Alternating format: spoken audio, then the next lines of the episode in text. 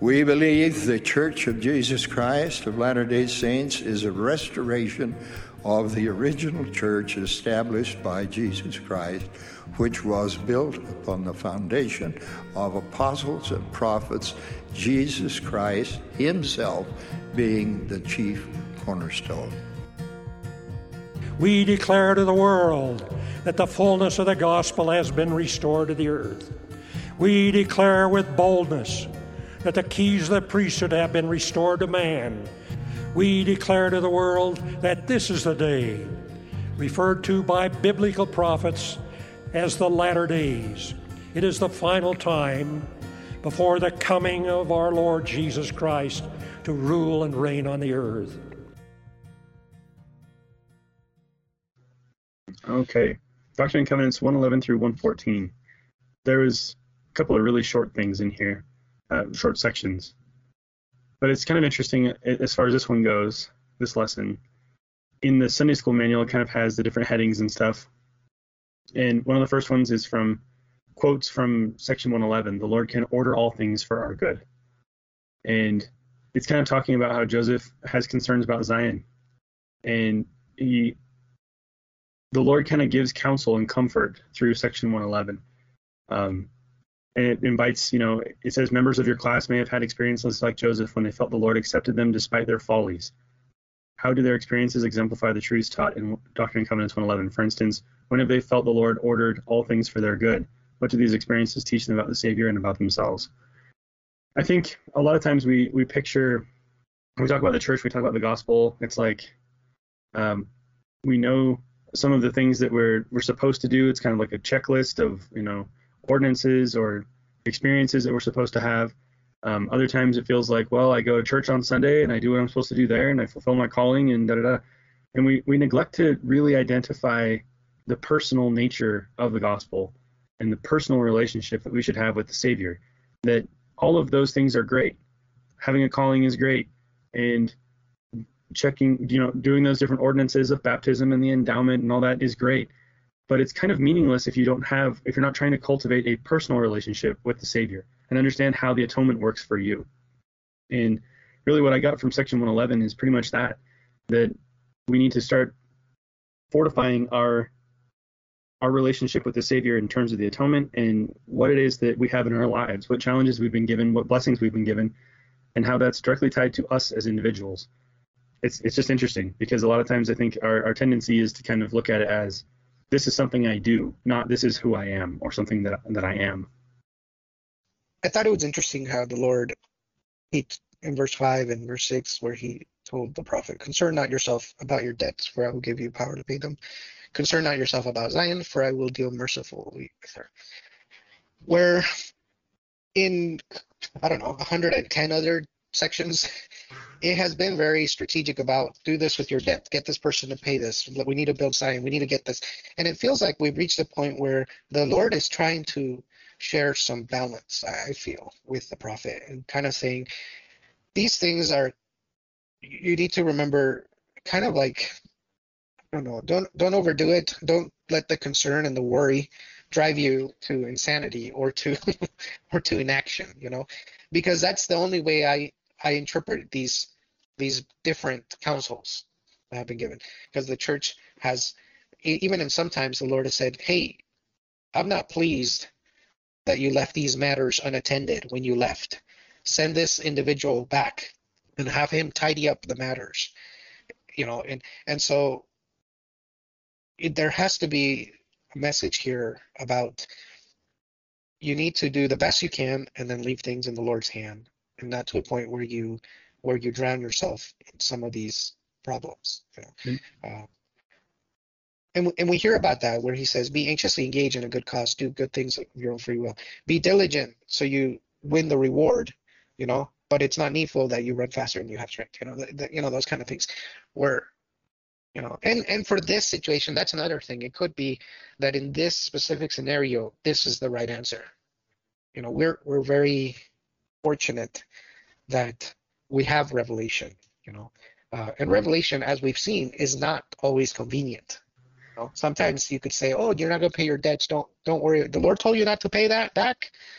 That's very convenient, mm-hmm. you know. but they're we just built a temple and to have it taken from us that was not convenient you know uh, so anyway well yeah and then in section 112 it's kind of talking about it's talking to thomas b marsh but um, it's talking about being being humble and that the lord will call whoever it is that is willing to humbly follow and that kind of goes hand in hand with that i think and Elder Elder Cook, there's a quote in the Sunday School manual from Elder Cook. He says, "Unfortunately, in our day, in almost every segment of society, we see self-importance and arrogance flaunted, while humility and accountability to God are denigrated.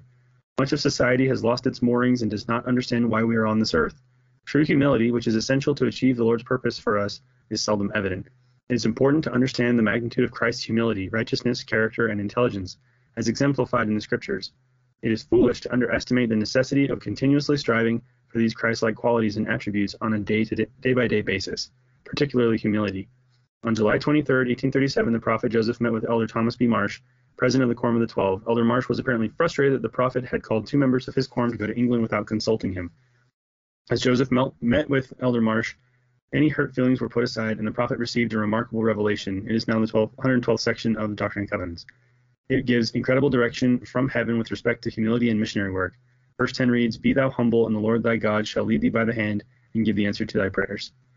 I think a lot of this, trusting that I've done everything I can, I'm going to leave it up to the Lord to do the rest. And also, when the Lord asks me to do something, I'm going to do it, humbly do it, and humbly respond and be accountable for that commandment. Those things go hand in hand. If I'm not humbly following, I can't expect Him to pick up the slack. You know, I can't expect Him to be like, okay, you've, I, I can clearly see you've done everything you can. Don't worry about the rest. I got it if I'm not doing everything I can, right? That's part of it. Is are you doing everything you can? Are you being humble enough to follow and be obedient, and trying to strive for that those Christ-like qualities? Um, it's just interesting to me that Thomas B. Marsh probably didn't go into that interaction super happy and pleased about what was happening, but it's clear that, it, that they both came out of that feeling a lot better and feeling that you know we're on the right track. And yes, maybe he felt a little bit like he was undermined that two people were called without him being notified. But in the end, it was like, okay, well, we're all in. It's all for a good purpose, and we're all doing this for a good reason. You know, I I think, you know, from where you started with "Be Thou Humble," verse ten, all the way to maybe verse twenty, he's giving him very kind uh, encouragement. You know, and letting him know, oh, you know, hey, these are some of the issues that may arise. And then 13, uh, you know, and 12, you know, pray for thy brethren of the 12, admonish them sharply in my name, and let them be admonished for all their sins, and be ye faithful before me unto their names. And then, um, but that's, sorry, I read out of order. That's right before verse 11 when he says, Be not partial towards them in love above many others. Let thy love be for them as thou as for thyself, and let thy love abound unto all men and unto all who love my name. So we know love comes before admonishment. And we think that we love somebody, we admonish them, therefore they'll correct their actions. But he says in 13, and after their temptations and much tribulation, behold, I, the Lord, will feel after them. And if they harden not their hearts and stiffen not their necks against me, they shall be converted and I will heal them.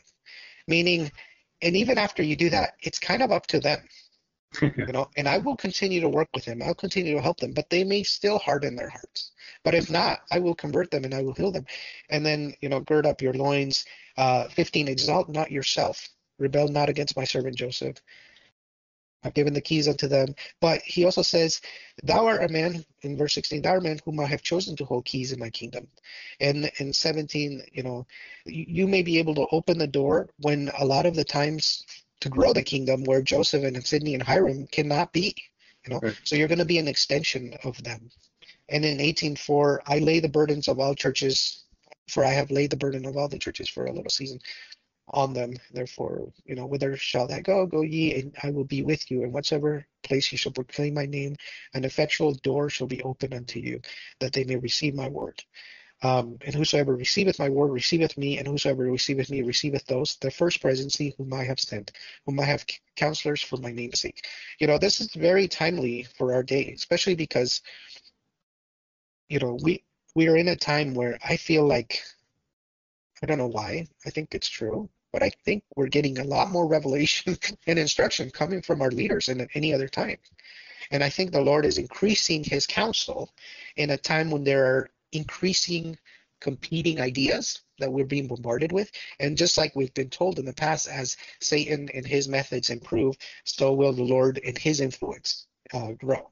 You know, but it's kind of like kind of like a radio like what station are we going to tune, tune to because we can turn to one and be filled with a lot of despair and outrage and or we can turn to another one and be filled with a lot of gratitude and hope you know well yeah it, it kind of gets a little bit uh, i don't know how to put it exactly uh, in, in verse let's see 23 Verily, verily, I say unto you, darkness covereth the earth, and gross darkness in the minds of the people, and all flesh is become corrupt before my face. Behold, vengeance cometh speedily upon the inhabitants of the earth, a day of wrath, a day of burning, a day of desolation, of weeping, of mourning, and of lamentation. And as a whirlwind it shall come upon the face of the earth, saith the Lord. And upon my house shall it begin, and from my house shall it go forth, saith the Lord. First among those among you, saith the Lord, who have pro- professed to know my name, and have not known me, and have blasphemed against me in the midst of my house. Therefore see to it that you trouble not yourselves concerning the affairs of my church in this place, saith the Lord, but purify your hearts before me, and then go ye unto the world, preach my gospel unto every creature who has not received it. It's kind of interesting. He's saying, you know, that this this cleansing, this purification, uh, starts within his own house and goes outward from there. And it says, you know, it starts with all those of you who have professed to know my name and have not known me, and have blasphemed against me in the midst of my house. So it's basically saying we should be the example for the world. We should try and be the example for the world of Christ-like people, and then we should go and share that with the world and help them become that way as well, so that when the second coming happens or or whatever, um, we we can not be those people that have professed to know Him and not known Him, and also so that we can be not held accountable for not sharing the the knowledge that we have. Um, there's a couple of times in here actually it says, you know, there it said go to the world earlier in the scripture you read uh, in verse 16. Um, I've chosen, you're the man who I've chosen to hold the keys of my kingdom as pertaining to the 12 abroad among all nations.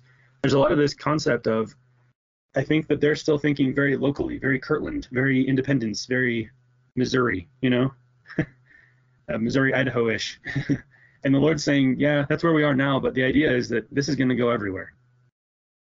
And so when it's talking to us where it has gone a lot of places, not everywhere yet, but it has gone a lot of places.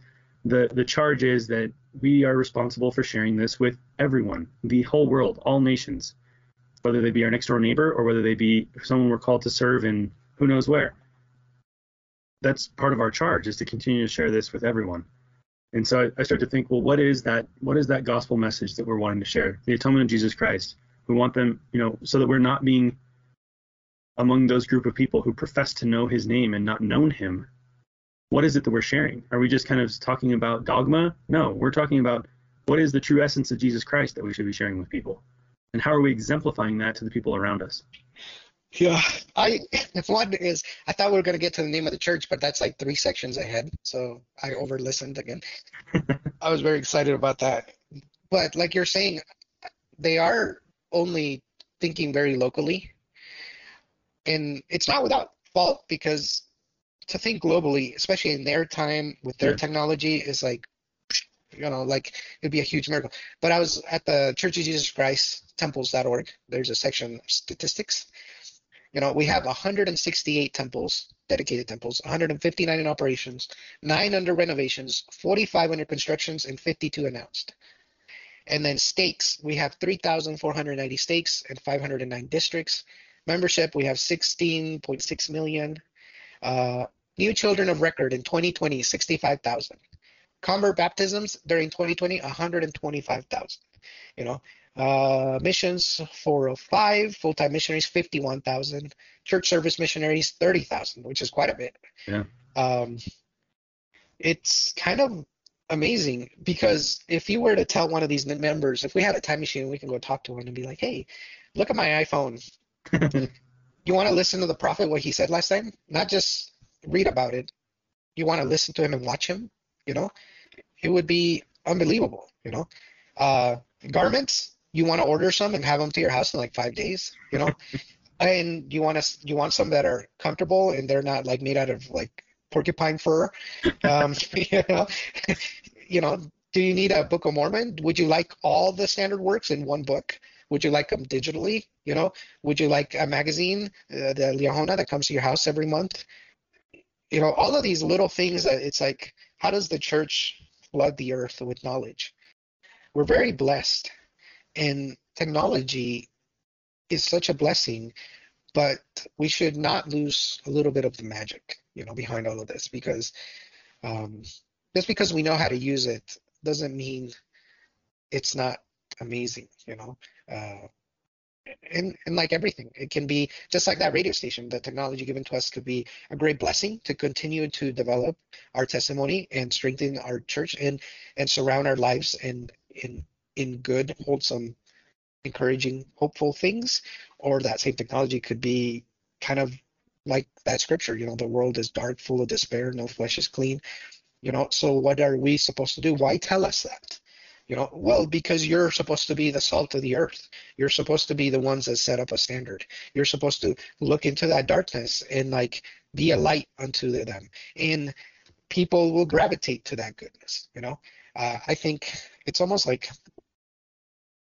um, most religion is in decline and has been in decline. You know, except for the church, who continues to grow and build temples. And there's just a blessing in the fact that uh, it will never go out of style people wanting to know who they are why we're here and what's the purpose of this life you know and just like i was telling my son the other day the gospel is something that you can't know until you try it you know you you can't it's, almost you can't investigate it from the outside. You have to investigate it from within. And its blessings are dependent on the holy ghost testifying to you. And the and the holy ghost searches your heart you know? And so if you try trifle with these things if you treat them lightly then they will be lightly. Then they will they won't um, quench your thirst or, or, or those things. But if you if you do it with sincere honest intent it's like this quote on here that was really good by president um, not president but listen uh, elder soares where he says um, the humble are teachable, recognizing how dependent they are on God and desiring to be subject to his will. The meek are meek, the humble are meek and have the ability to influence others to be the same. Well, I, I think that, yeah, we are meant to be the salt of the earth. We are meant to take the, that light and knowledge to the world. But I think also the warning there, the underlying warning is don't just go out and say, hey, here's here's the truth and this is what you should know but also live it. And that's what he means when he's saying, There will be people among you that claim to know my name but don't know me. And that is, you know, we can go and we can talk all we want about the gospel and you have to do this and attend the temple and you must be baptized with authority and we can talk about all of that. We can teach people. But are we living the gospel also? Are we being Christ-like in and of our in our own lives? Or are we just talking about, you know, the the context of the gospel in the LDS church, right? Then it just becomes a church and it just becomes another church. If you're just talking about it in the context of here's what you have to do and we, you need to know this and this and this and this, well then it could might as well just be a fan club, you know? Uh, are you living a Christ-like life? Are you trying to exemplify those things that he taught?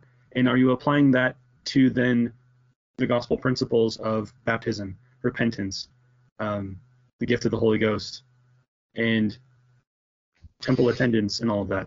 Yeah, and I think I think that humility, like we've been talking about, helps you live right next. This is gonna sound weird, but it's it puts you right next to your faults.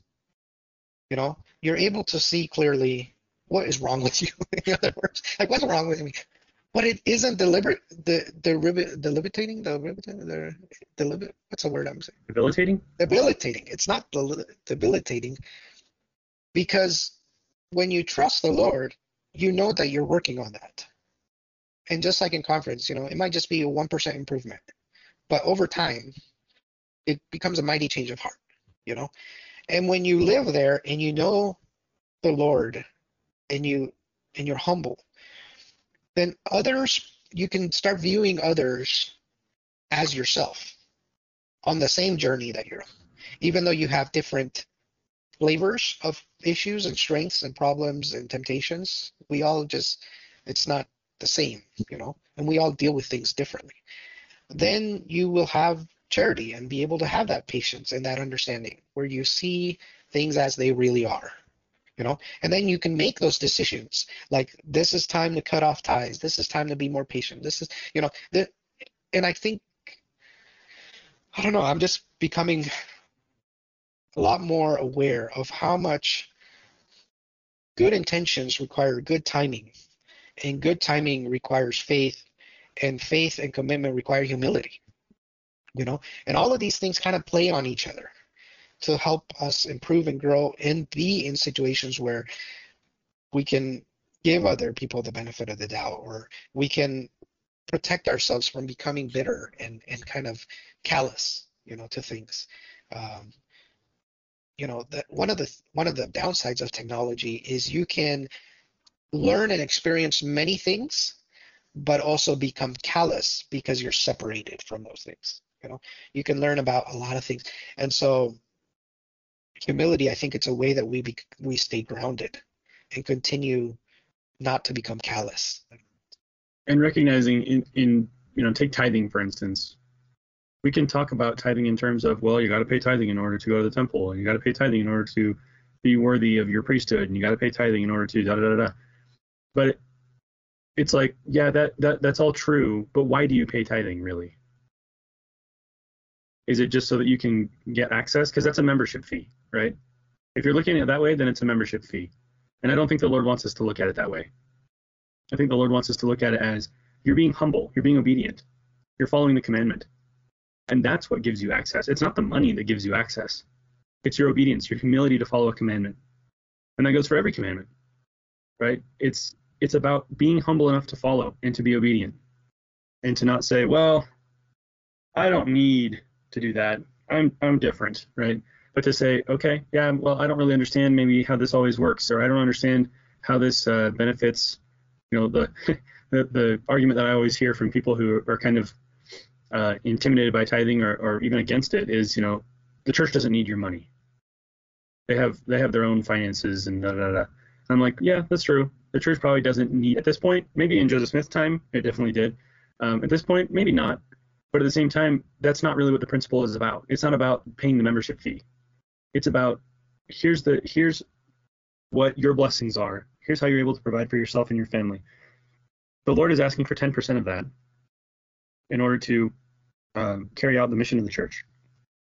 And you can say, well, they should just fund all of the mission of the church with their investments, right? But that's not what it's about. It's about humility and obedience. And that's the principle underlying tithing in the first place. Are you going to be humble enough to part with 10% of your income.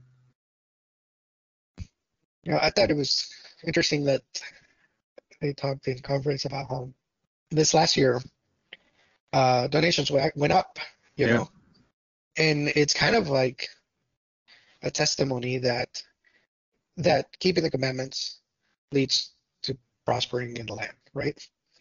Um, and as you prosper in the land, then you want to help others, you know.